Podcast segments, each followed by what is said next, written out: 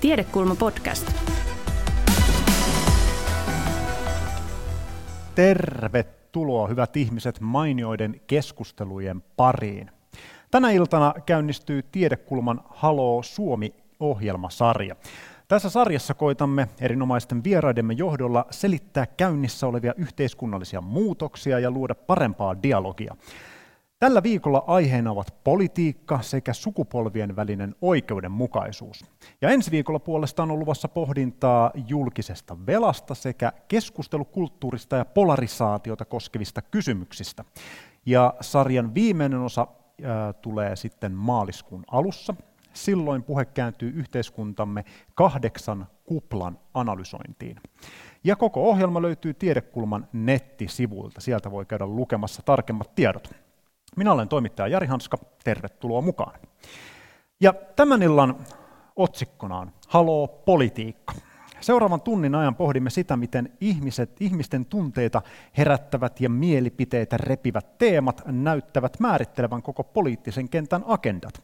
Miksi tylsät aiheet, kuten Suomen historian merkittävin hallintouudistus yli sataan vuoteen, aiheuttaa vain haukotuksia ja samalla bensan hinnasta poltetaan hihat välittömästi. Entä mikä puolueita vaivaa, kun niiden toiminta ei saa enää kansaa liikkeelle? Onko vika viestinnässä vai siinä viestin sisällössä?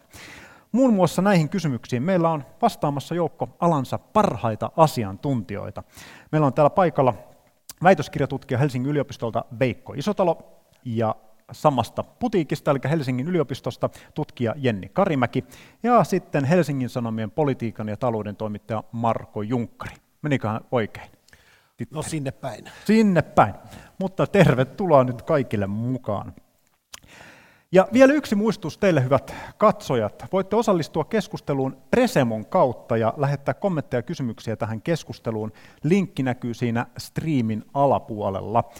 Koitan sitten tuossa tilaisuuden loppupuolella ottaa teidän kysymyksiä tähän mukaan, eli rohkeasti vaan kommentoimaan sinne. Mutta mennään nyt suoraan asiaan. Sano ensin, Marko, että mikä sun siis nykyinen titteli on tarkkaan ottaen? Mä oon siis Hesarin sunnuntaisivuilla töissä, mutta politiikan toimittaja on ihan hyvä. No niin, politiikan ta- toimittaja. Taloudenkin pistää, mä taloudestakin. No niin, lisätään vielä taloutta samaan hintaan. Tota, hei Marko, me oltiin molemmat äh, tuossa reilu viikko sitten sunnuntaina työvuorossa, kun Suomessa järjestettiin historialliset aluevaalit. Tota, siinä kun vaalitulos sitten alkoi valjeta, niin huomasin, että pääministeri Marin ja valtiovarainministeri Annika Saarikko riemutsi siitä, että nyt on kyseessä kolmen suuren paluu, ja Marin käytti tämmöistä termiä, että perinteisen politiikan mannerlaatat ovat liikkeessä. Tota, ollaanko me nyt palaamassa tosiaan äh, johonkin perinteiseen konsensuspolitiikan Suomeen? No ei olla. Mä ei muistan olla. sen, no ei. Mä perustelen kohta, mutta se vaali-ilta oli kyllä hauska, kun jotenkin se hetki, kun ne ennakkoäänet tuli ruutuun, niin siellä oli siis keskusta, kokoomus ja S D P, kaikki yli kaksikymmentä. Siinä tuli ihan semmoinen niin kuin ihana retro-olo. Tarmo Rupponen ja kynä vaan puuttui, että se oli ihan kuin joskus kasarilla. Kyllä.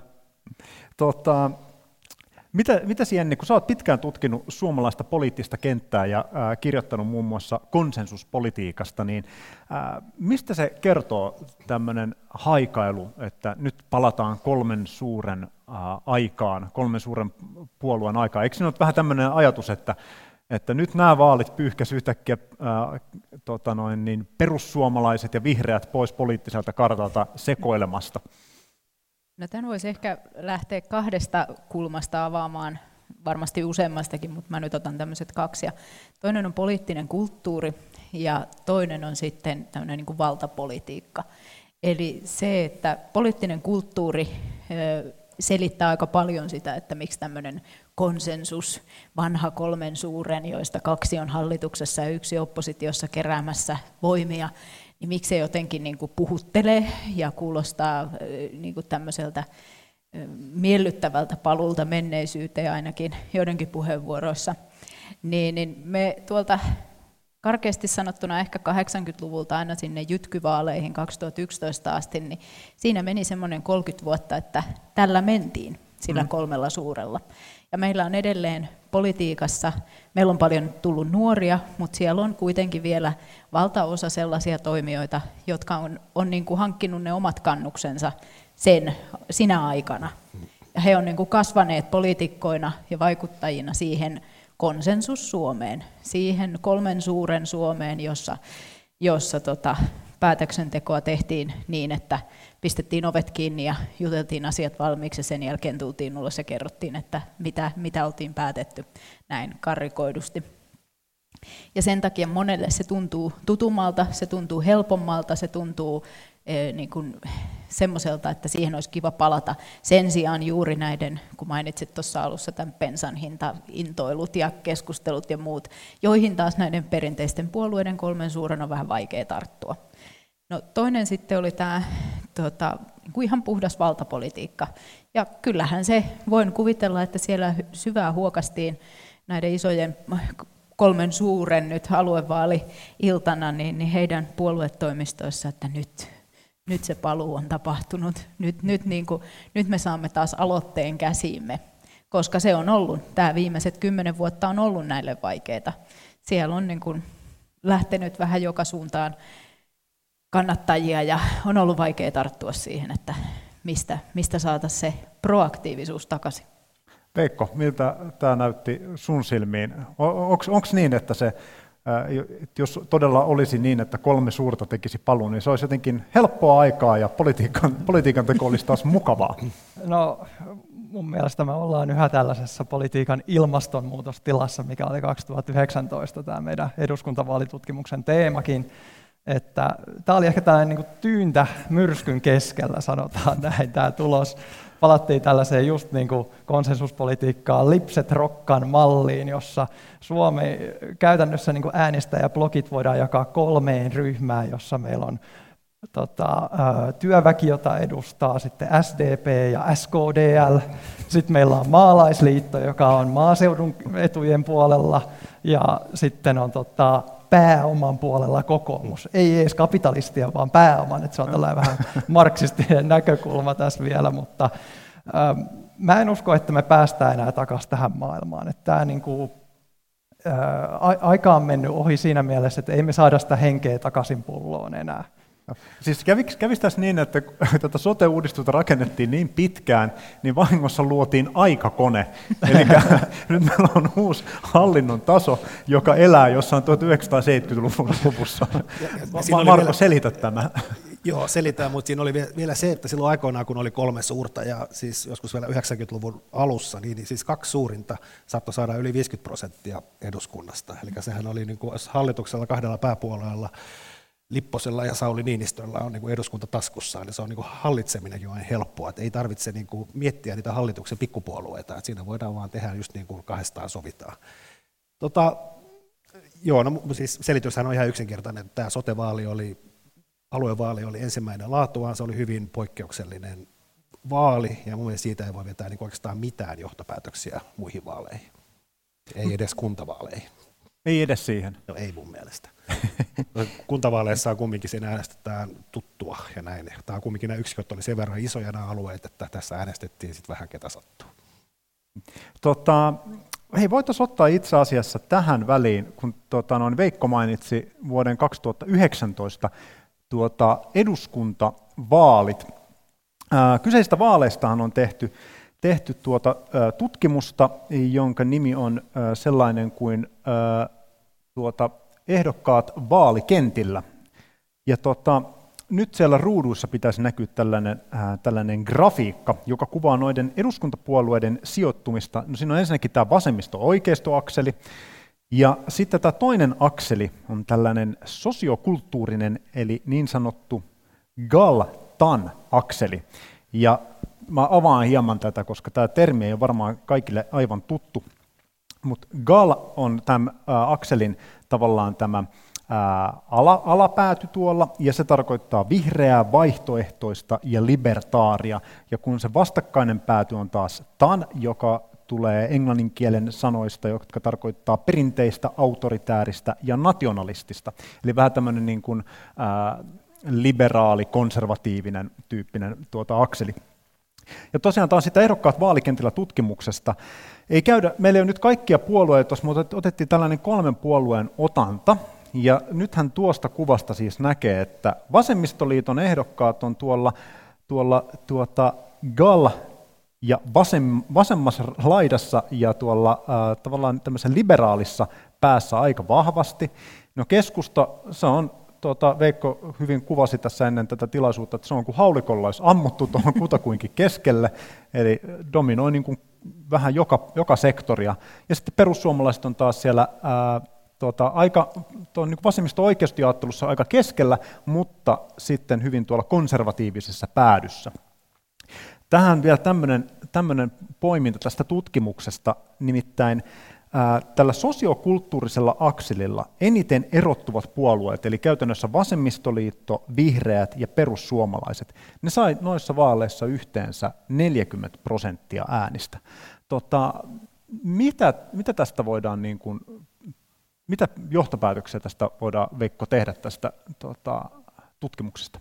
No, tässä on niin kuin montakin eri, eri pointtia, mutta ehkä siitä on hyvä lähteä liikkeelle, että ää, tämä niin kuin kulttuurinen ulottuvuus on muodostunut entistä tärkeämmäksi suomalaisten äänestäjienkin silmissä. Että aikaisemmin nämä, niin kuin, mitä tuohon Galtan ää, rakennelmaan kuuluu, niin ne nähtiin niin kuin yksittäisinä asiakysymyksinä, mutta nyt niistä on niin kuin pikkuhiljaa muodostunut äänestäjienkin silmissä, että ne muodostaa tällaisen yhden arvoulottuvuuden, että sä oot joko toisella puolella äh, on niinku perussuomalaiset ja sitten sulla on vihreä ja vasemmistoliitto äh, sitten vastakkaisella puolella. Et sulla on niinku maahanmuuttovastaiset, kansallismieliset äh, ja äh, niinku ei, ei juurikaan kiinnostuneita ympäristöstä ja on, on myös E U-vastaisuutta siinä, siinä mukana, mukana. Ja sitten vihreät ja vasemmistoliitto, niin siellä, siellä sitten ollaan vähän niin kuin antiteesi justiinsa näille. Ja, ja sitten jos me jos katsotaan ehkä tuota kuvaajaa, niin tuossa on kiinnostavaa myös se, että me nähdään, että puolueiden sisällä on aika paljon hajontaa.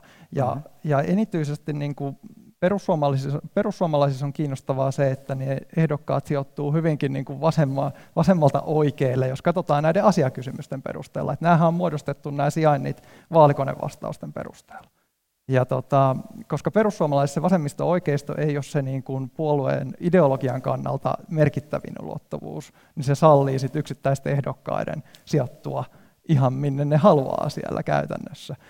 Keskustalla äh, on vähän sama juttu, mutta, ja, mutta ehkä tässä niin kuin keskustan kannalta, että et, et me nähdään tuollainen haulikolla ammuttu, keskelle ammuttu kuva, niin se kuvastaa sitä, että nämä vasemmisto-oikeisto ja Galtan ei kuitenkaan riitä sen koko ä, politiik- suomalaisen politiikan niin kuin ulottuvuuksien vangitsemiseen, vaan meillä on myös hyvin tämä periferia ja, ja sitten kaupunkikeskittymät välinen ulottuvuus, mikä oli näissä aluevaaleissa tosi merkittävä, mutta sitähän ei tässä näe. Ja, ja itse asiassa tuo Sipilän sijainti on tuossa hyvin mielenkiintoinen, että että olisi odottanut, että Sipilä olisi sijoittunut tuonne oikealle puolelle oikeistoon, mutta tämän mukaan hän on niin kuin hyvinkin lähellä ehdokkaiden keskiarvoa. Kyllä, ja sitten kun katsoo tässä keskustelussa, on niin kuin hieman, hieman konservatiivinen, mutta tota noin, niin talouspolitiikalta tavallaan tuossa vasemmisto-oikeistoakselin ihan aivan niin kuin keskipisteessä, ja siellä on aika paljon nimenomaan keskustalla vielä sitten hajontaa tuonne tuota oikeiston suuntaan enemmän. Ja vasemmistoliitosta voisi nostaa, että se on Se on melkein kuin olisi joku erittäin hyvä darts-heittäjä nakannut tuon vasemman alanurkan aivan täyteen tuota vasemmistoliiton ehdokkaat. Se on aika, aika tiivis toi tuota, rykelmä tuolla. Tuota, Marko ja Jenni, mi, mitä te ajattelette tästä? Mitä, mitä sulla, Marko, näin niin kuin politiikan toimittamisen käytännön ihmisenä tämä herättää? No paljonkin. Mä tein ennen kuntavaaleja tein semmoisen jutun, missä mä katsoin Hesarin vaalikoneesta nämä mu- myös muutokset ja sekä myös niin kuin valitut ehdokkaat versus sitten ehd- tota, ehdolla olleet versus valitut. Ja siis ne muutokset on tosi kiinnostavia. Itse asiassa perussuomalaiset on niin kuin, oli kymmenen vuoden seuranta siinä, niin, niin se on siirtynyt niin kuin vähän vähältä enemmän oikealle. Että se kumminkin näkyy siinä selvästi, että se vaikka se on haulikolla ammuttu, mutta se niin kuin keskipiste siirtyy koko ajan oikealle. Ja sitten samaan aikaan perussuomalaiset on koko ajan siellä täällä Galtang ja ollaan ollut siellä konservatiivisessa puolessa, että siinä ei ole tapahtunut muutosta.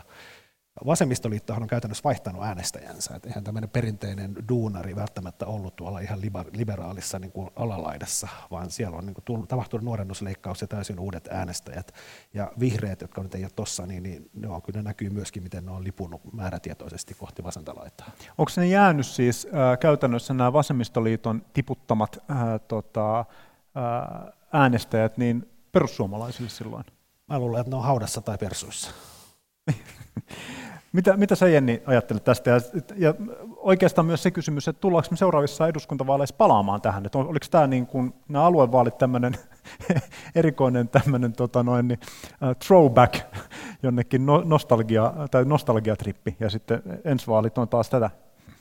No mun mielestä yksi, minkä tästä kuvasta vielä voi, tai näistä kuvaajista voi nostaa, niin, niin toi keskustan suuri hajonta tällä niin kuin oikeisto-vasemmisto-akselilla, niin, niin mun mielestä se näkyy siinä ensinnäkin, että puolueen oli mahdollista olla ensiksi Juha Sipilän johtamassa perusporvarihallituksessa ja sitten siirtyä Sanna Marinin johtamaan punavihreään koalitioon. Eli tämä niin kuin keskustan laaja skaala, katto on korkealla ja seinät leveällä tässä suhteessa, niin se mahdollistaa tämän, mutta sen kääntöpuolena toki on se, että se aiheuttaa sitten myös kitkaa puolueen sisällä, niin kuin on tässä tämänkin hallituskauden aikana sitten nähty. No se, että oliko tämä nyt joku tämmöinen throwback Thursday sitten tämä tota noin, aluevaalit, niin siinä on kyllä niin kuin Markon kanssa samaa mieltä, että turha tässä nyt on lähteä niin kuin hirveästi henkseleitä paukuttaan, että kolme suurta on palannut ja niin kuin nyt voidaan vaan niin kuin purjehtia nosteessa, nosteessa eduskuntavaaleihin. Että kyllä siellä, siellä tota noin, ne samat asiat, jotka on ollut haastavia näille kolmelle isolle tähän mennessä, niin kyllä ne tulee sieltä eteen, ne samat kysymykset varmasti. Se, että jos, jos, tää niin kun, jos nämä kolme suurta nyt saavat tästä semmoisen jonkun niin kun, suuren uskonpalautuksen ja semmoisen proaktiivisen otteen ja saavat pidettyä vaaliagendan, vaalikeskustelut voimakkaasti talouspolitiikan ja esimerkiksi näiden aluekysymyksiä, aluepolitiikan niin kun tämmöisestä keskustalaisesta näkökulmasta katsottuna, niin, niin kun piirissä, mm. niin silloin totta kai on mahdollista, että nähdään erityyppinen, niin kun huomattavasti erityyppinen, ei ehkä tämmöistä kuin aluevaaleissa, mutta erityyppinen kuin taas edellisten eduskuntavaalien seitsemäntoista pisteen jotain rivi. Niin kuin siinä kärjessä. Ja ehkä yksi pikkuhuomio vielä, että siis mun mielestä tämä, niin kuin, tämä oikeisto-vasemmistojako, jossa kyse on varmaan käytännössä ennen kaikkea tulonjaosta, miten, miten nämä yhteiskunnan resurssit jaetaan eri väestöryhmille. Siinähän ne muutokset oli, vaikka millainen perusporvarihallitus, niin eihän ne muutokset kauhean isoja ole. Että se tulonjaossa tapahtuvat muutokset oikeisto-vasemmistojaolla on aika pieniä.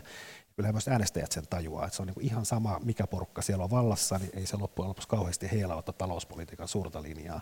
Että paljon ketterämpää ja virkeämpää on puhua sitten bensan hinnasta tai ilmastonmuutoksesta tai jostain muusta, että se myös niin kuin, se kiinnostaa kansalaisia ja näkee, että siinä on niin kuin selkeämmät erot. Joo.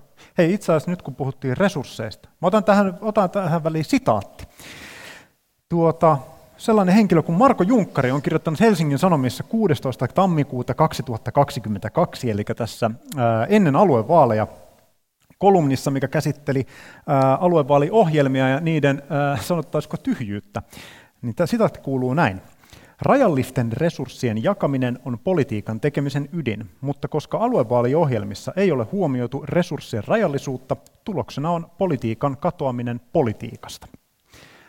Mites, Marko, sä ajattelet, että onko tässä niin kuin nyt ihan oikeasti vaan tätä aluevaaleja koskeva tilanne, vai onko meillä muutenkin käynyt, käynyt tämän tyyppistä kehitystä, että ollaan puhdistamassa vähän niin kuin politiikkaa pois politiikasta? Ei, mun mielestä suuntaa kyllä ihan päinvastoin. Minusta politiikkaa on niin kuin lisääntymässä politiikassa. Mun mielestä nämä aluevaalit oli poikkeus, tämä nyt toistanut tässä monta kertaa. Ja siis mun mielestä tämä, niin kuin, mä yritin olla sitten ennen vaaleja silleen, kauhean kannustavaa, että mä en, niin kuin, musta oli masentavaa, kaikki toimittajat haukku näitä vaaleja, mutta tota, mä yritin olla silleen jotenkin nätisti, mutta siis mun mielestä nämä aluevaalikampanjat oli niin kuin jotenkin kansanvallan silmissä aikamoinen katastrofi, ja jos miettii vaikka nyt Kaikki oli tavallaan keskustan syytä, niin kuin asiat usein on. Tämä oli siis vitsi.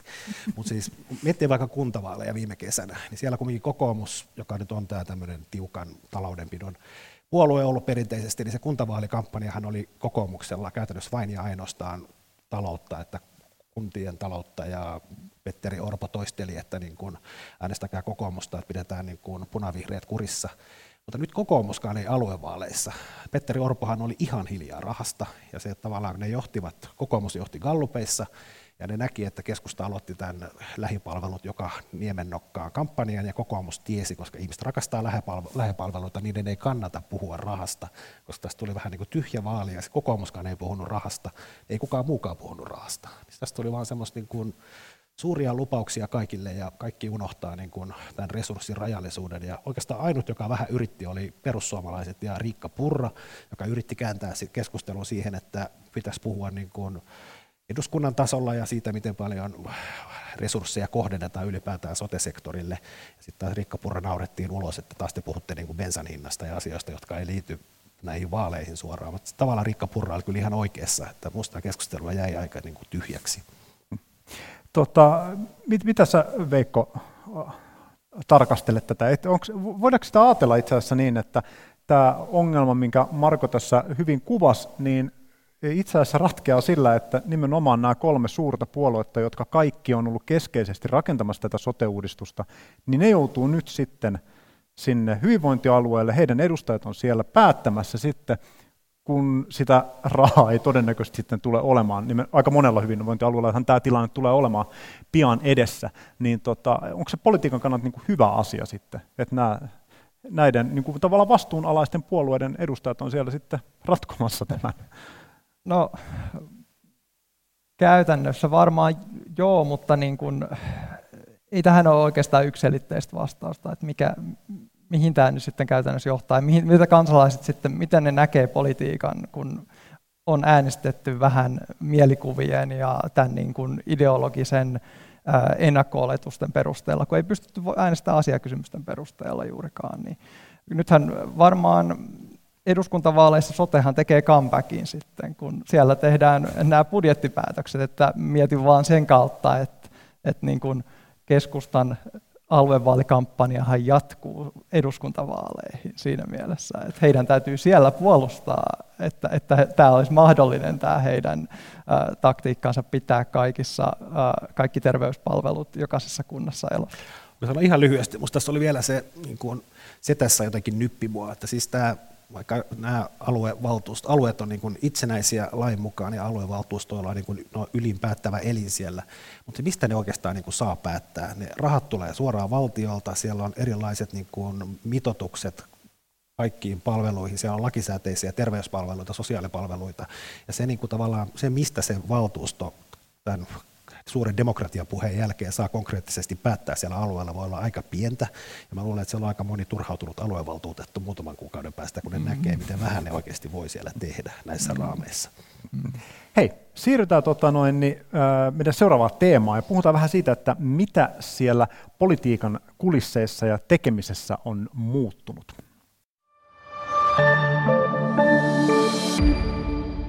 Ja täällä Helsingin Tiedekulmassa meillä on tosiaan keskustelussa mukana Helsingin yliopiston tutkijat Veikko Isotalo, Jenni Karimäki ja Helsingin Sanomien toimittaja Marko Junkkari. Tota, otetaan taas sitaatti. Tällä kertaa politiikasta piste fi-sivustolle on kirjoittanut henkilön nimeltä Jenni Karimäki ja päivämäärä on kahdeskymmenesviides maaliskuuta kaksituhattayhdeksäntoista. Sitaatti kuuluu näin. Median markkinoituminen ja politiikan medioituminen on johtanut puoluelehdistön alasajoon ja pakottanut puolueet ja poliitikot, äh, poliitikot sopeutumaan median toimintalogiikkaan. Aloite- ja agendavalta on karannut yhä enemmän medialle ja viestinnän ammattilaisille. Tulevaisuuden visioinnin sijaan puolueiden aika kuluu sammuttaen milloin mistäkin syystä syttyneitä tulipaloja. Haluatko, Jenni, vähän avata tarkemmin tätä varsin synkeää kuvaa siitä, että mihin politiikka ja jotenkin tällainen niin kuin poliittinen ohjelmatyö on Suomessa luhistunut? No tässä tietysti tämän, tämän tota kirjoituksen taustalla oli ennen edellisiä eduskuntavaaleja tämmöinen niin kuin puolueita, puolueiden historiaa ja puolueiden tulevaisuutta luotaava juttusarja. Ja, ja tota, tässä sitten niin kun näkökulma on siinä, että tämmöinen historiallinen pidemmän aikavälin näkökulma siihen, että no esimerkiksi mun mielestä tämä niin kun puoluelehdistön alasajo ja lakkauttaminen siinä laajuudessa, johon niin kuin vuosikymmeniä totuttiin. No, siihen on monia syitä, mutta ehkä mä niitä lähden, lähden niin kuin juurtajaksaan avaamaan. Mutta se, missä, mikä niin kuin on semmoinen konkreettinen tämän niin kuin aloite- ja agendavallan osalta, on se, että puolueet menettivät näiden niin kuin monien, monilla puolueilla hyvin laajalevikkisten puoluelehtien niin kuin myötä kanavan, jossa ne saattoivat täysin itse, täysin omista lähtökohdistaan kirjoittaa sellaista, niin kuin sellaisia asioita, jotka niin kuin kertoivat siitä, mitä tämä puolue ajattelee ajankohtaisista asioista, ohjelmakysymyksistä, aatteesta. Ja nyt kun tämä ei siinä mittakaavassa, toki puolueilla edelleen on lehtiä, mutta niiden mittakaava on huomattavasti, huomattavasti pienempi kuin historiassa aikanaan. Niin, niin se, että nyt sitten poliitikot, varsinkin vaalien alla, niin, niin hehän kilpailevat siitä, että, että tota, kuka pääsee Helsingin Sanomien tai minkä tahansa muun ö, kaupallisesti toimivan median ö, sivuille kertomaan sen oman näkemyksensä. Ja silloin tietysti se, se ei enää ole pelkästään sen poliitikon vallassa, että mikä se on se asia, vaan siellä on aina se journalistinen harkinta, joka tekee sen valinnan, että mistä asiasta kirjoitetaan. Ja se tietysti tavallaan se, se niin kuin rajoittaa sitä, että poliitikko joutuu miettimään, että millä kulmalla hän nyt sitten pääsisi sinne mediaan. Ja se tavallaan kaventaa sitä niin kuin käsiteltävien asioiden ö, laajuutta ja alaa. Et se väkisinkin näkyy siinä, että sit mietitään, mikä myy, minkä mä saan myytyä sille toimittajalle, minkä Marko ostaisi, minkä jutun, mikä, mikä kiinnostaisi lukijoita, mikä, mikä olisi semmoinen kulma. Eikä voida enää tavallaan niin kuin laaja-alaisesti kirjoittaa kaikesta, mikä puolueen mielestä on esimerkiksi relevanttia. Miltä tämä, Marko, kuulostaa? Onko niin, että kohta puolueohjelmiakin tehdään Marko Junkkaria varten? No tavallaan se asia on just noin, mutta toisaalta se ei ole yhtään noin. Tässä on kumminkin, niin kuin, mä niin mielellään ajattelisin, että me täällä mediassa niin kuin ollaan se portinvartija ja myös päätetään, että ketkä pääsee, niin kuin mistä asioista keskustellaan ennen vaaleja ja näin, mutta eihän se tavallaan, kyllä sosiaalinen media on muuttanut tämän ihan täysin, että se on tämmöinen munakana kummallinen sotku, että poliitikko myös pääsee suoraan kansalaisten ja kannattajiensa niin kuin eteen siellä Twitterissä, ja sitten taas me media katsotaan, että nyt taas se poliitikko X twiittaa jotain, ja sitten soitetaan silleen, että tässä tulee sellainen kierre, mutta musta se aloitevalta ei kyllä enää ole niin yksilitteisesti medialla kuin se joskus aikaisemmin oli. Mutta tuosta mä oon ihan samaa mieltä, että puoluelehtien niin kuin alasajo on kaventanut tätä keskustelua, mutta mä en myöskään, että se valta on siirtynyt täysin meille, niin en mäkinhän sitä usko. Ei se täysin ole siirtynyt tietenkään medialle. Kyllähän puolueet edelleen tekevät niin kuin eriasteista ohjelmatyötä, mikä puolue enemmän ja mikä vähemmän, ja totta kai se on se, mistä niin kuin generoidaan se niin kuin puolueen linja ja, ja tämmöinen, että eihän se tietenkään niin ole, että se olisi niin kuin nyt jotenkin puolueet vaan seisoisi kädet pystyssä tuolla avuttomina ja olisi, että voi voi kun ei me mitään voida tehdä, totta kai ne tekee, mutta se, on, se niin kuin maisema on hyvin erilainen tänä päivänä kuin mitä se oli vaikka seitsemänkymmentäluvulla tai kahdeksankymmentäluvullakaan. Mitä, tie, joo, Veikko, niin, hyvä. Varmaan laskevat jäsenmäärät puolueilla tässä taustalla, että siis meillä on vain muutamia puolueita Suomessa, jossa jäsenmäärät on kasvanut, oliko se vihreät ja perussuomalaiset, vasemmistoliitolla on kai nyt stabiloitunut, mutta sitten ää, muilla puolueilla jäsenmäärät tippuu, ja tietysti se heijastuu sitten puoluelehtiinkin. Mutta eikö tässä niin kuin, eikö tämä liity tämmöiseen puolue- tai politiikan äh, henkilövetoistumiseen aika vahvasti, että etenkin tämä, että että jos pitää saada sitä näkymää esimerkiksi mediassa tai sitten sosiaalisessa mediassa, niin molemmissa on kuitenkin aika vahvasti sitten aina se joku politiikan tekijä, siis yksilö siinä edellä, jolla sinne tullaan. No, iso muutos on myös se tavalla, miten uutis, politiikan uutissyklit, miten ne on nopeutuneet. Yhden iltapäivän aikana voidaan käydä montakin kohua jo läpi, ja se tapahtuu lähinnä siellä somessa. Ja mun mielestä tässä on niin kuin vähän, että kyllähän nämä poliitikot käyttää sosiaalista mediaa osa taitavammin, osa vähemmän taitavammin, ja se aloite valtamosta kyllä on nyt taas ehkä palautunut jopa enemmän poliitikoille sen somen takia, mutta se on sitten taas hauska huomata, että niin kun tavallaan se somekohu tai someriita tai aloite muuttuu todellisuudeksi usein sitten, kun Ilta-Sanomat tai joku niin kuin bongaa sen ja nostaa sen niin kuin tavallaan sinne verkkosivulle. Et se on myös edelleen, ne poliitikot kyllä haaveilee siitä, että pääsisivät Hesariin tai Iltikseen tai Iltalehteen tai johonkin. Et se on kumminkin, niin kuin, meillä on sitä porttivartiovaltaa, mutta se on vähän erilaista kuin ennen. Mm. Tietysti tässä henkilöitymisen kautta tulee myös sitten se, että, että jos katsotaan puolueita itseään, että mihin se valta tavallaan puolueissa ja niin kuin siellä, siellä yhteisössä on siirtynyt, niin kyllähän se on tällä samalla kolmenkymmenen neljänkymmenen vuoden syklillä niin, niin siirtynyt puoluetoimistoista voimakkaasti eduskuntaryhmiin, ministeriryhmiin, siihen joukkoon, joka kerääntyy näiden avustajakuntaan ja tähän. Eli että tavallaan se, se, mikä ennen monessa puolueessa oli, oli ne voimakkaat puoluesihteerit esimerkiksi, jotka, jotka muokkasivat ja rakensivat puolueen linjaa, ja puoluetoimisto oli se moottori, joka niin kuin piti yllä, yllä sitä, myös sitä niin kuin poliittista aatteellista keskustelua ja linjanvetoa, niin, niin se, se on siirtynyt hyvin voimakkaasti näiden niin kuin aktiivisten toimi, toimivien niin kuin poliitikkojen käsiin. Ja tämä tietysti sitten näkyy juuri näissä, mitä Marko kuvasi, tätä somen niin kuin sitä, että, että taitavat poliitikot pystyvät sitten käyttämään sitä valtaa, niin kuin agendavaltaa ja aloitevaltaa siellä, ja sitten niin kuin muuhun, muuhun myös, että, että tota, kyllä tässä paljon on muuttunut. Mä voin ehkä vielä avata tuota henkilöitymistä siitä näkökulmasta, että sitäkin on niin kuin monenlaista, että me voidaan katsoa tällaista niin kuin presidentialisaatiota, jossa niin kuin henkilöidytään, henkilöityminen tapahtuu niin kuin puolueiden just niin kuin yksittäisille, vaikka puheenjohtajille. Niistä tulee sellaisia vetovoimaisia henkilöitä, jotka sitten ne on mediassa koko ajan näkyvillä ja on, on puheenjohtajatenttiä ja näin. Tai sitten se voi olla myös sellaista desentralisoivaa henkilöitymistä, jossa valta jakautuu, tai huomio myös jakautuu sitten niin kuin jokaiselle ehdokkaalle, jotka on siellä listoilla.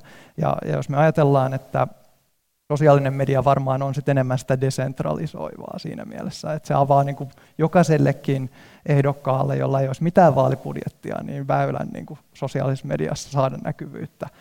Ja kansainvälisesti, jos me katsotaan, niin tämähän on niin kuin ollut sellainen nouseva ilmiö ympäri, ympäri Eurooppaa ja ympäri maailmaa, että on niin kuin herätty siihen, että politiikka on nyt alkanut henkilöityä, ja just, sosi- just se sosiaalinen media on ollut siinä taustalla, vaikka niin kuin tällaiset on ollut Ruotsissakin, jossa siis on käytössä sellainen vaalijärjestelmä, joka ei tue sellaista henkilöitymistä, kun taas meillä on tämä ää, niin kuin perinteisesti ää, hyvin henkilövetoinen järjestelmä, ää, just johtuen tästä avoimesta listavaalista.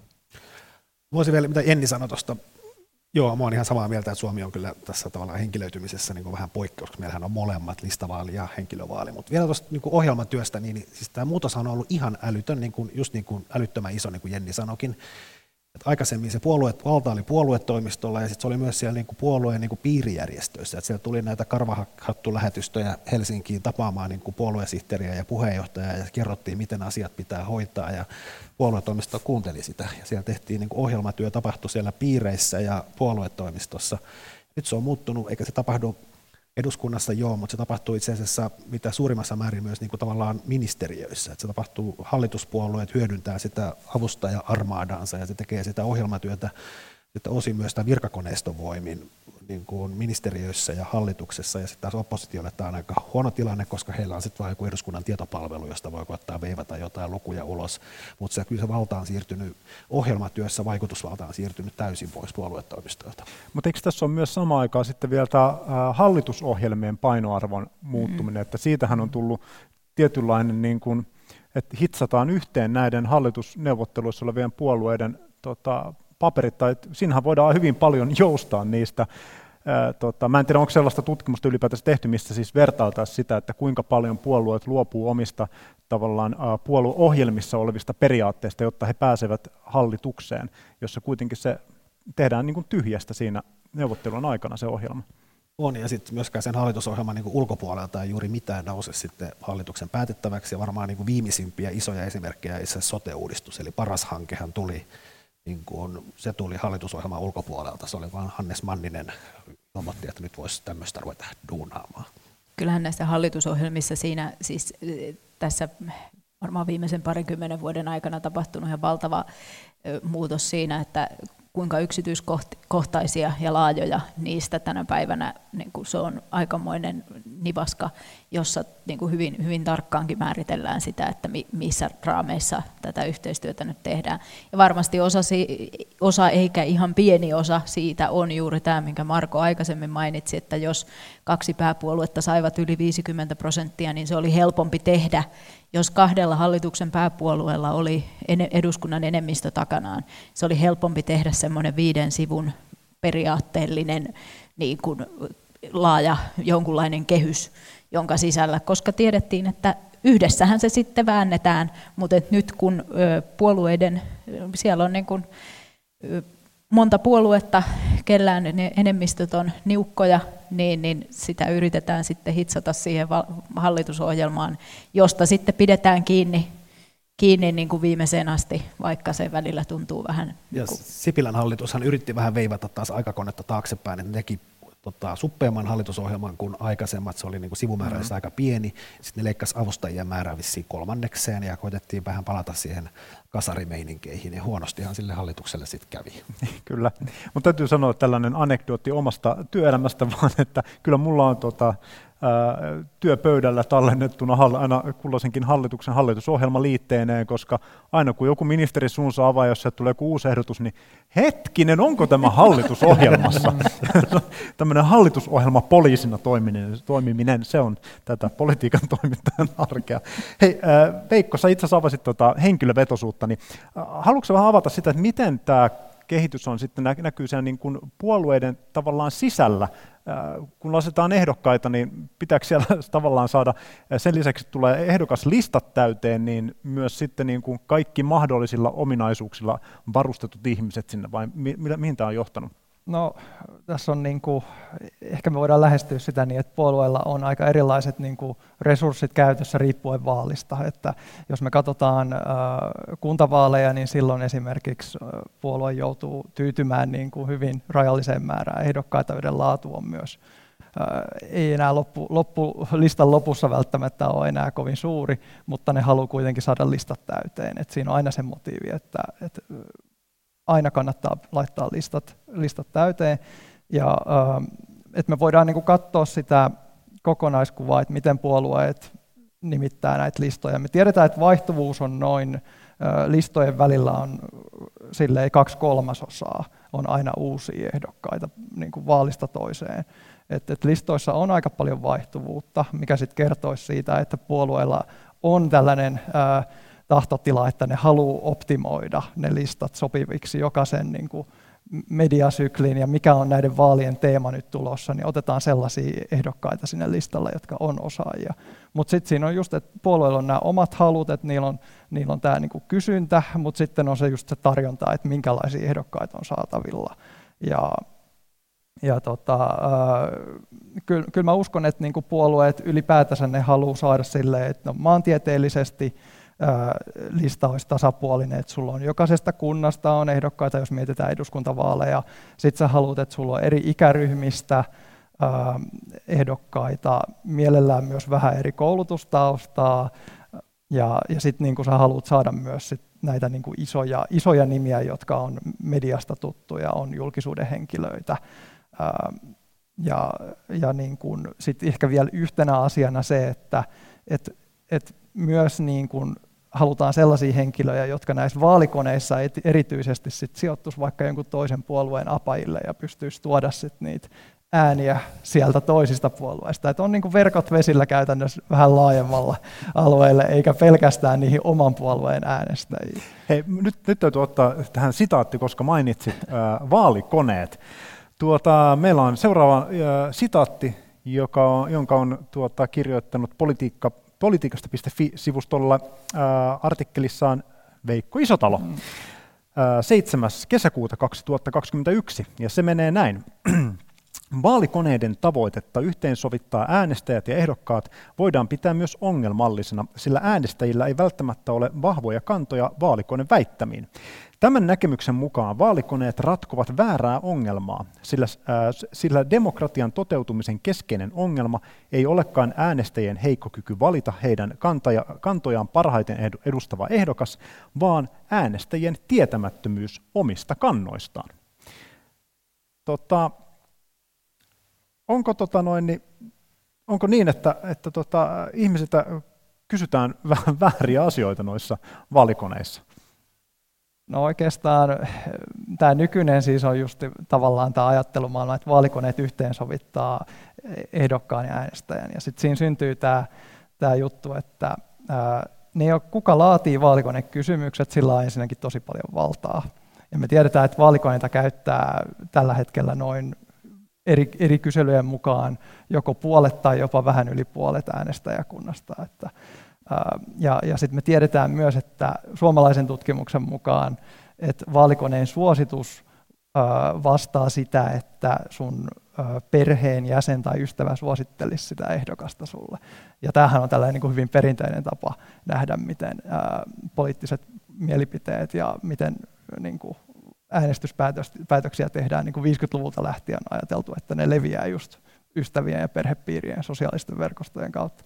Ja et siinä mielessä vaalikoneella on tosi paljon valtaa, mutta ehkä se vaalikoneen sit lähestymistapa ei välttämättä ole oikea, jos se ei huomioi sitä ää, käyttäjän tietotasoa. Nythän vaalikone on sellainen kaikille sama kokemus, että siinä, siinä on ne kysymykset ja sitten sä vastaat niihin ilman mitään, että kuinka varma sä oot siitä sun vastauksesta. Et, et toinen lähestymistapahan voisi olla se, että ö, tehtäisiin vaalikoneista enemmän sellaisia sivistäviä, että et esimerkiksi äänestäjä voisi löytää oman kantansa eri kysymyksiin, ja, ja sitten ei välttämättä suosita sitä ehdokasta. Ja sitten se toinen mahdollisuus on, että va, eh, toi, vaalikoneen täyttäjä pystyisi laittamaan prioriteettijärjestykseen, että mitkä asiat on hänelle tärkeitä.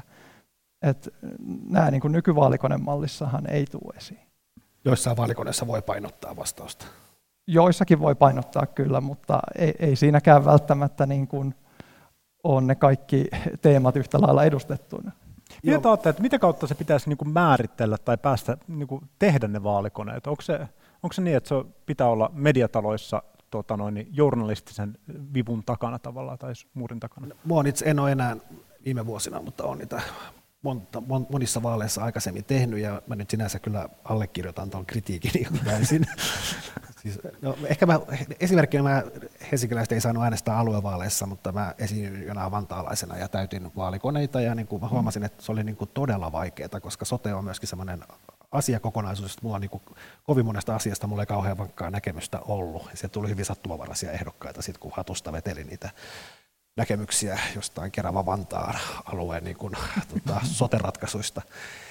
Mutta siis minusta se yksi ongelma näissä vaalikoneissa on, mistä, missä tunnen siis piston sydämessäni, niin on se, että niin kuin, kysymyksiähän testataan. Ja se kysymyksen niin kuin, hyvä kysymys on sellainen, että, no, a, että se on niin kuin relevantti niissä vaaleissa ja on jotenkin ajankohtainen, mutta myös se, että se niin kuin, jakaa vastaajia. Eli se on niin kuin, ihan turha kysyä jotain sellaista, että haluatko hyvää kaikille jatkossakin, kun kaikki mm-hmm. haluaa hyvää kaikille jatkossakin. Että ne pitää jotenkin, että se saa sen, yleensä niissä on ne täysin samaa mieltä, melkein samaa mieltä, viisikohtainen tämä portaikko tai jako, että se pitäisi sulla kutakuinkin yhtä suuret kaikkiin. Ja se myös tavallaan Tavallaan se tekniikka johtaa niiden kysymysten valikoitumiseen, että ne on myös usein niin kuin jakavampia kysymyksiä kuin ehkä mitkä oikeasti olisi relevantteja.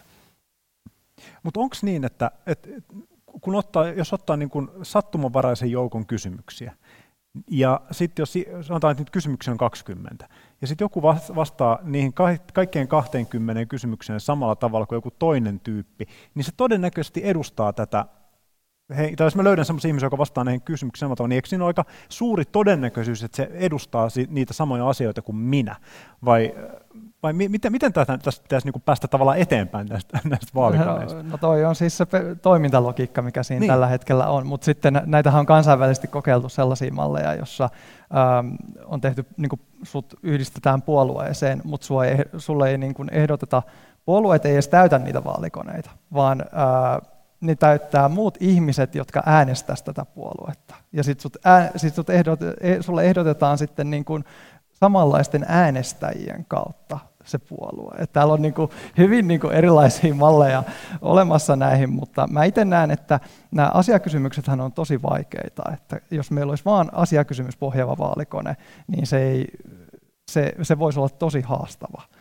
Öö, Ja tällaisiahan kokeiltua, että meillä on tällainen vaalikausikone esimerkiksi, jossa on niin kuin mahdollista ollut testata äänestyskäyttäytymisen niin kuin Helsingin kaupunginvaltuustojen niin kuin äänestysten perusteella, että mikä sulle olisi sopivin puolue, mutta sitten kun oikeasti pitää mennä tuolleen politiikan detaleihin, niin se on jo huomattavasti vaikeampaa vastata niihin vaalikonekysymyksiin. Et sen takia se ar- ne arvokysymykset on nyt noussut suomalaisissa vaalikoneissa, koska ne on niin kuin silleen, sanotaan näin, että ne on ehkä niin kuin helpompi, helpompi saada vastauksia just äänestäjiltä ja sitten myös ehdokkaalta. Ja, ja ehkä se on myös politiikan tämä suunta, että meidän ei ehkä pitäisi ajatella vaalikoneita mandaattina, jossa sä vastaat just, löydät sen ehdokkaan, joka tukee just näitä kysymyksiä, ja sitten sä annat sille ehdokkaalle ikään kuin mandaatin toimia eduskunnassa, että se ajaa just näitä kantojaan näissä, vaan, vaan ehkä se pitäisikin ajatella tälleen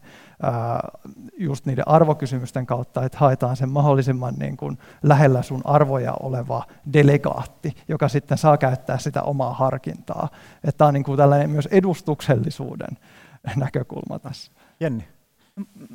Mä niin kuin en ole, en ole näiden niin kuin vaalikoneiden herrat tässä, ovat niiden kanssa enemmän olleet tekemisissä, mutta se ehkä mitä, mitä näiden kautta voi, yksi näkökulma on se, että ö, jos ne menee liian vaikeiksi, niin sitten ihmiset ei sitten intoudu varmasti niitä käyttämään. Eli jos, jos se on niin kuin liian, että se edellyttää sulta niin kuin valtavan pitkää paneutumista, niin, niin sitten se tietysti rajaa hyvin nopeasti sitä joukkoa, kun me nähdään poliittisen osallistumisen puolelta kuitenkin se, että ne, joilla on parhaat edellytykset, tiedolliset, taidolliset, hyvinvoinnin, kaikki tämmöiset, että on hyvin, hyvin voima, hyvin toimeentuleva ja korkeasti koulutettu, niin todennäköisesti äänestää.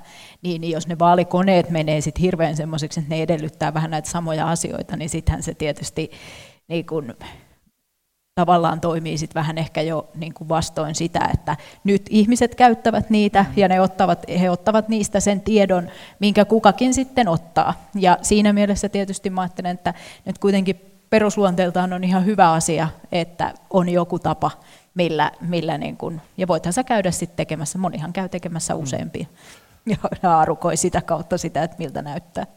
Sitten ihan nopea maininta vaan, siis Hesarin vaalikoneessa nämä, Hesarilla on kolmekymmentä kysymystä, josta kaksikymmentä liittyy siihen kyseiseen vaaliin, ja sitten on kymmenen arvokysymystä, jotka toistuu joka vaalista, ja sehän tuo myös just tämän, niin alussa viittasin, että pystyy tekemään seurantajuttuja, mitä on tapahtunut kymmenen vuoden aikana, että se on, niin kuin, se on myös tämmöinen tutkimuksellinen tai politiikan seuraamiseen liittyvä vaikutus. Ja toinen asia, että kyllähän niin kuin, vaikka nyt aluevaaleissa tai etenkin jossain kuntavaaleissa on moni ehdokas, jotka ei saa minkäänlaista niin kuin julkisuutta mediassa. Et kumminkin se, että se pääsee vastaamaan vaalikoneeseen, on kumminkin se semmoinen, saa käden ylös, että minäkin olen olemassa. Et onhan se myös niin kuin demokratian merkitys siinä mielessä, että mm. se, että me toimittajat ei ruveta keksimään niitä vastauksia puolueille, vaan että ehdokkaat saa itse vastata.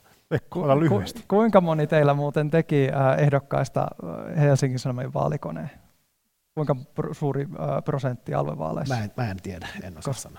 Tota, Ylellähän se oli vain kuusikymmentä prosenttia suunnilleen. Et se, se kertoo mun mielestä se prosenttimäärä siitä ehdokkaiden laadusta. Et jos meillä on lähempänä yhdeksänkymmentä prosenttia ehdokkaista täyttää vaalikoneen, niin ne on aika tosissaan. Mm. Mutta sitten jos jäädään puoleen, niin se kertoo, että ei välttämättä olla. Ja lisäksi vielä itse sanon vielä yhden anekdootin näistä tuota vaalikoneista, mikä on se, että osalla puolueista on myös ihan niin kuin ohjeet, siis, myös niin kuin siis sisällölliset ohjeet niiden täyttämiseen, ja että mitä asioita voisi niissä vapaissa ää, kentissä niin kuin, ä, mm, sitten kirjoittaa mm. niin kuin sinne näkemyksen pohjaksi, että sillä kyllä ohjeistaan paljon.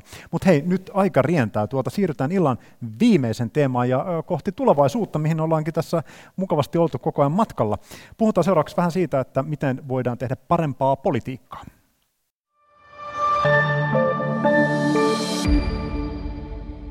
Ja täällä Tiedekulmassa siis keskustelemassa ovat tutkijat Jenni Karimäki ja Veikko Isotalo sekä toimittaja Marko Junkkari. Tuota, mä heitän Veikko sulle nyt tämän viimeisen osion pallon. Tuota, miten sä ajattelet, että tätä Suomen poliittista järjestelmää pitäisi kehittää? Onko sulla joku, jotain näkemyksiä vähän siitä, että millä tavalla tätä saataisiin parempaan suuntaan?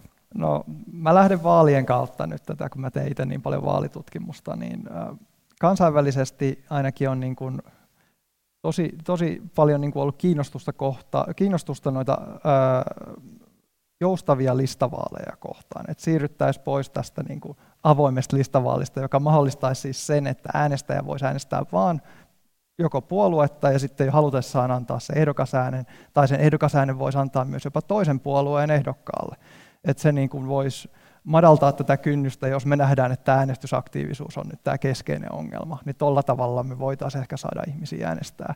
Sitten toinen juttu, ja siis toisinnakin, eihän toi ole niin kuin täydellinen systeemi. Et siinä on myös, että valtaa alkaa keskittyä puolueille siinä yleensä näissä joustavissa listavaaleissa, niin se puolueet ränkkään ehdokkaansa. Ja, ja sitten tarvitaan tietty määrä ääniä, jotta se rankingi voidaan muuttaa niillä äänestäjien äänillä. Sitten. Mutta tota, toinen, toinen mahdollisuus sitten voisi olla äh, liittyen näihin niin kuin ennen, ennen vaaleja äh, mahdollisiin niin kuin hallituskoalitioihin, että saataisiin ne julkiseksi tiedoksi, että meillä olisi vähän niin kuin sitovia, sitovia äh, vaaliohjelmia, että mennään. Puolueet sanoo, että jos he, heidän niin kuin koalitio saa yli puolet, edus, puolet eduskuntapaikoista, niin he muodostaa tällaisen yhteishallituksen, joka sitten lähtee ajaa näitä asioita. Niin toihan olisi tosi selkeä äänestäjälle, kun nykymaailmassa se on kuitenkin ollut sitä, että on muodostettu hyvinkin laidasta laitaan, ja puolueethan ei haluaisi lähteä tähän varmaan mukaan, koska se sitoo heidän käsiä käytännössä. Nythän kenellä tahansa on mahdollisuus. Vaalitappiosta huolimatta he voi päätyä hallitukseen, niin kuin esimerkiksi keskustalla kävi. Eli periaatteessa olisi sellainen tota noin, ideaalimalli, että, että olisi periaatteessa siis vaaliohjelma, tai siis hallitusohjelma valmiina, ja sitten sitä voitaisiin niin kuin etukäteen punnita ja tehdä laskelmat siitä ja näin poispäin. Ruotsi, Ruotsin malli, mutta tota, Suomessa se ei käytännössä onnistuisi, koska meillä on näitä puolueita, keskisuuria puolueita niin monta, ja kukaan ei halua paljastaa kortteja etukäteen. Eikä, meillä ei ole selkeää koalitioita. Tässä, tässä, tässä mallissahan keskustapuolue pärjää sillä, että se ilmoittaisi, että se menee kaikkien kanssa. Se olisi niin kuin kaikkien kanssa tehnyt tämmöisen niin kuin kimpan. Tietysti Suomen, malli, Suomen mallissa meillä se, että verrattuna Ruotsiin, niin, niin meillä on tämä hyvin vahva enemmistöhallitusten perintö, josta en usko, että se vähemmistöhallituskortti heitetään aina silloin tällä, mutta eihän siitä koskaan ole todellisuudessa ja vakavasti keskustelu. Ruotsissa nimenomaan se, että heillä on myös traditio siihen, että siellä voidaan, niin kuin se on ihan normaali, että hallitaan vähemmistöhallituksella, niin silloinhan se helpottuu. Suomessa, mitä ne, niin kuin, mm. mä, mä, mä olen samaa mieltä siitä, että siinä olisi tämmöinen niin, niin sanottu äänestäjän kuluttajan suoja, mm. olisi niin kuin olemassa paremmin, jos olisi tämmöiset ennakkoon, mutta miten Suomessa, meillä on tälläkin hetkellä yhdeksän eduskuntapuoluetta, nekö, tekisikö ne erilaisia kombinaatioita, että sitten meillä olisi niin kuin neljä erilaista esimerkiksi komboa, jotka, joista äänestä, niin kuin tavallaan se tietysti on Suomen oloissa vähän haastava. Mutta se, sekavat ja, tai monimutkaiset äänestysmenetelmät ei ole mitään vierasta esimerkiksi vihreille. Heillähän on tämä puheenjohtaja-äänestys, tehdään tällä siirtoäänimenetelmällä, niin kyllä tämä pitäisi koko kansalle lanseerata, ja meillä olisi tämmöisiä monia koalitioita, mistä äänestää. Mutta tota, mitä te ajattelette tästä tämmöisestä vaihtoehdosta, että pystyisi, jos ei, jos ei vaan tiedä, että ketä poliitikkoa haluaa äänestää, niin äänestäisi pelkästään puoluetta? Voisiko se olla niin kuin mahdollista? Mihin se, nostaisiko se äänestysprosenttia? No, saattaisi se siinä mielessä, että, että niin kuin Veikko tietysti paremmin tietää vaalitutkimuksen mukana olleena, mutta että se, että esimerkiksi äänestämättä jättämisen yhtenä keskeisenä yleisenä syynä on se, että en löytänyt sopivaa ehdokasta. Ja se, että jos ei pitäisikään valita kymmenistä tai sadoista ehdokkaista, vaan esimerkiksi kymmenestä puolueesta, niin totta kai se saattaisi olla, että osalle osa intoutuisi äänestämään, jos voisi äänestää vain puoluetta. No, no on vähän niin kuin, joo, mä en, no, siis kumminkin musta vaaleissa on, ihmiset tykkää ihmisistä ja ihmiset tykkää äänestää ihmistä. Mä luulen, että se jos tavallaan poistettaisiin tämä henkilövaali tai vähennettäisiin henkilövaaliosuutta, niin mä en tiedä, olisiko se demokratian kannalta niin kuin, tai äänestysprosentin kannalta kauhean hyvä. Mutta toinen, mikä minusta on niinku ehkä se olennaisempi, on se, että niinku itse asiassa mehän voivotellaan tätä äänestysprosenttia, ja nyt aluevaaleissahan oli ehkä vähän syytäkin, mutta siis yleisesti ottaen niin kun äänestysprosenttihan nousee koko ajan. Suomen demokratiahan voi, eduskuntavaaleissa on noussut vuodesta kaksituhattaseitsemän lähtien periaatteessa joka vaaleissa, ja ihmisiä kiinnostaa politiikkaa enemmän kuin koskaan ennen, ja sehän johtuu varmaan osin perussuomalaisista. Jytkyvaalit kaksituhattayksitoista oli ensimmäinen, jossa se nousi, seuraavissa se pikkusen laski, ja nyt se taas nousi seitsemänkymmentäkaksi pilkku jotain viimeksi. Ja kyllähän tämä kertoo siitä, että ihmisiä kiinnostaa politiikkaa enemmän kuin ennen, ja niin kuin, ehkä tässä on se, että meidän pitää lähdettiin liikkeelle niistä kolmesta suuresta ja siitä vanhasta konsensushötöstä, niin ehkä tämä on niin kuin se ratkaisu, vaan nimenomaan se, että politiikkaa tehdään niin kuin ajassa ja tavallaan puhutaan niistä asioista, jotka ihmisiä oikeasti kiinnostaa, oli se sitten relevanttia kyseisissä vaaleissa vai ei, mutta mä luulen, että demokratia niin kuin itse asiassa voi ihan hyvin tällä hetkellä. Niin kuin aina kun sanotaan, että, että tämmöinen identiteettipolitiikka ja tämän tyyppiset kysymykset on ne, mitkä on kaikkein repivimpiä. Jos esimerkiksi Twitterin kautta mitään keskustelua seuraa, niin aika niin kuin reipasta se meininki siellä, siellä on. Mutta onko se, onko se sittenkin siis väärä tulkinta, että pitäisikö sitä ajatella, että sehän on hyvä, kun politiikka kiinnostaa ja saa ihmisillä tuota veren liikkeelle?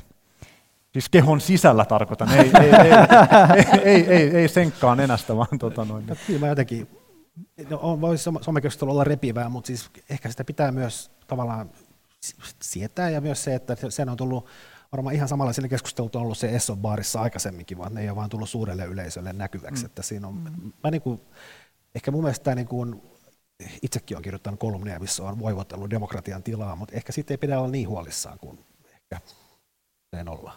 Mitäs Jenni? No mä ajattelen, että tässä, jos palataan keskustelun alkupäähän ja näihin konsensusjuttuihin ja muihin, niin tämä ehkä näyttäytyy se meidän semmoinen joku, joku niin kuin jollain lailla jonkunlaisessa kansanluonteessa, ainakin oletuksen tasolla oleva semmoinen, että, että me haluttaisiin, että kaikilla olisi kivaa. Mm, ja niin kuin tavallaan, mm. että, että olisi semmoista niin kuin seesteistä ja rauhallista ja, ja niin kuin ei, ei, ei riideltäisi. Mutta sitähän politiikka, en tarkoita, että se, ei se riitelyä pidä olla, mutta sehän on väistämättä, se on sitä, että erilaisia, on erilaisia ajatuksia, erilaisia näkemyksiä, niistä täytyy muodostaa joku, joku niin kuin, että miten, miten se asia sitten ratkaistaan. Ja se, että me kaihdetaan jotenkin sitä, että ei saisi olla riitaa, ei saisi olla erimielisyyttä, niin se ehkä näkyy siinä, että sitten niin kuin jotenkin kaihotaan sitä konsensusaikaa. Että kyllä se oli helppoa ja hienoa, kun kaikki oli niin kuin jotenkin, vaikka kyllä ne riidat siellä silloinkin oli olemassa. Kyllä. Veikko. Niin, että ehkä se identiteettipolitiikan niin kuin haaste on siinä, että se voi johtaa sitten tällaiseen polarisaatioon, kun se menee kuitenkin henkilöön. Et, et, en mä tiedä, onko meillä aikaa avata identiteettipolitiikan käsitettä. Et sitähän puhutaan paljon, mutta sitä aika vähän jätetään määriteltäväksi. Niin kuin, et. Mutta jos mä, jos mä lyhyesti sitä avaan, niin se lähtee siitä sosiaalisesta identiteetistä, että ihmisillä on elämäntapoja, elämäntyylejä, ää, kulutustottumuksia, mutta sitten myös niinku seksuaalisuus ja tällaiset teemat ää, liittyy siihen, että ihmisille muodostuu, ne identifioituu johonkin ryhmiin ja sitten niille muodostuu tällaisia sosiaalisia identiteettejä, joissa on me vastaan muut. Ja esimerkiksi lihansyönti on vaikka tällainen, että ja lihansyönti ja sitten toisaalta puolelta sulla on kasvinsyönti. Ja, ja se muodostuu tämä niinku ryhmäjako just siitä, että sulla on niinku kahta, kahta erilaista ryhmää, että se muodostuu aina sen toiseuden kautta. Et jos kaikki olisi lihansyöjiä, niin siinä ei olisi mitään jakolinjaa olemassa. Mutta sitten kun, sitten kun sulla on se muu, se toiseus, niin sitten se mahdollistaa sen niin kuin identiteetin määrittely sen lihansyönnin kautta. Mutta tosiaan sehän ei ole mitään ongelmaa. Ihmiset aina tekee tätä, että ne kuuluu tiettyyn ryhmiin ja sitten muodostaa näitä sosiaalisia identiteettejä. Mutta sitten kun politiikka tulee mukaan, siihen tuleekin ä, asiakysymys, pitäisikö koulussa järjestää kasvisruokapäiviä. Niin sitten nämä lihansyöjät mobilisoituu, että tämä on hyökkäys mun identiteettiä vastaan. Ja se, se sitten menee niin kuin henkilöön. Se ei enää välttämättä ole niin kuin kysymys siitä asiakysymyksestä itsestään, vaan se menee siihen niin kuin henkilökohtaisuuksiin. Ja se voi johtaa sitten siihen polarisaatioon. Et, et toi on niin kuin, se on ehkä se niin kuin ongelma, mikä liittyy identiteettipolitiikkaan, mutta periaatteessa on täysin väistämätöntä kuitenkin, että, että sitä olisi. Mutta tämä on niin, niin siistiä, kun mä oon molempien kanssa ihan samaa mieltä. Mun mielestä niin konflikteja ei pidä pelätä, ne on niin kuin politiikan suola ja mun mielestä se hissuttelu ei niin kuin hyödytä ketään. Ja se toisaalta identiteettipolitiikka, niin kuin on nähty vaikka nyt Jenkeissä, niin kyllähän se johtaa niin kuin tavallaan myös siihen politiikan sen hajoamiseen, mutta niin kuin tällä hetkellä mä oon ihan levollinen. Mun mielestä tämän voi, niin kuin mä itse olen usein sitä yrittänyt jotenkin tiivistää siihen, että, että rahasta on tavallaan helpompi päästä yhteisymmärrykseen siitä, että meillä on tämän verran rahaa ja miten se jaetaan. Si- se, niin kuin, siitä voidaan sopia, mutta sitten kun on se identiteetti ja ne arvot on siinä pöydällä, niin et sä voi, niin kuin, että no okei, mä oon ehkä vähän lihansyöjä, mutta en siis, niin kuin, tavallaan, että et niistä ei, ei ole semmoisia puolittaisia identiteettejä, no tietysti tavallaan voi olla, mutta mm. siis niin kuin, jos karkeasti katsotaan, niin sen takia se on, niin kuin, se on vaikeampaa. Hei, nyt on valitettavasti tilanne se, että joudun keskeyttämään hyvässä vauhdissa olevan keskustelun, nimittäin on tullut aika päättää tämän iltainen keskustelumme. Kiitoksia teille, hyvä yleisö siellä striimin takana, ja lämmin kiitos meidän erinomaisille vieraillemme, eli Marko Junkkarille, Jenni Karimäelle ja Veikko Isotalolle. Ja sitten vielä nopea muistutus tulevasta, eli torstaina tällä samalla kanavalla kello seitsemäntoista käyvät keskustelua sukupolvien välisistä kuiluista ja ylis- ylisukupolvisesta demokratiasta Eeva Luhtakallio, Tuija Siltamäki ja Simo Kyllönen, ja puhetta johtaa Reetta Räty. Ei muuta kuin oikein hyvää illanjatkoa kaikille.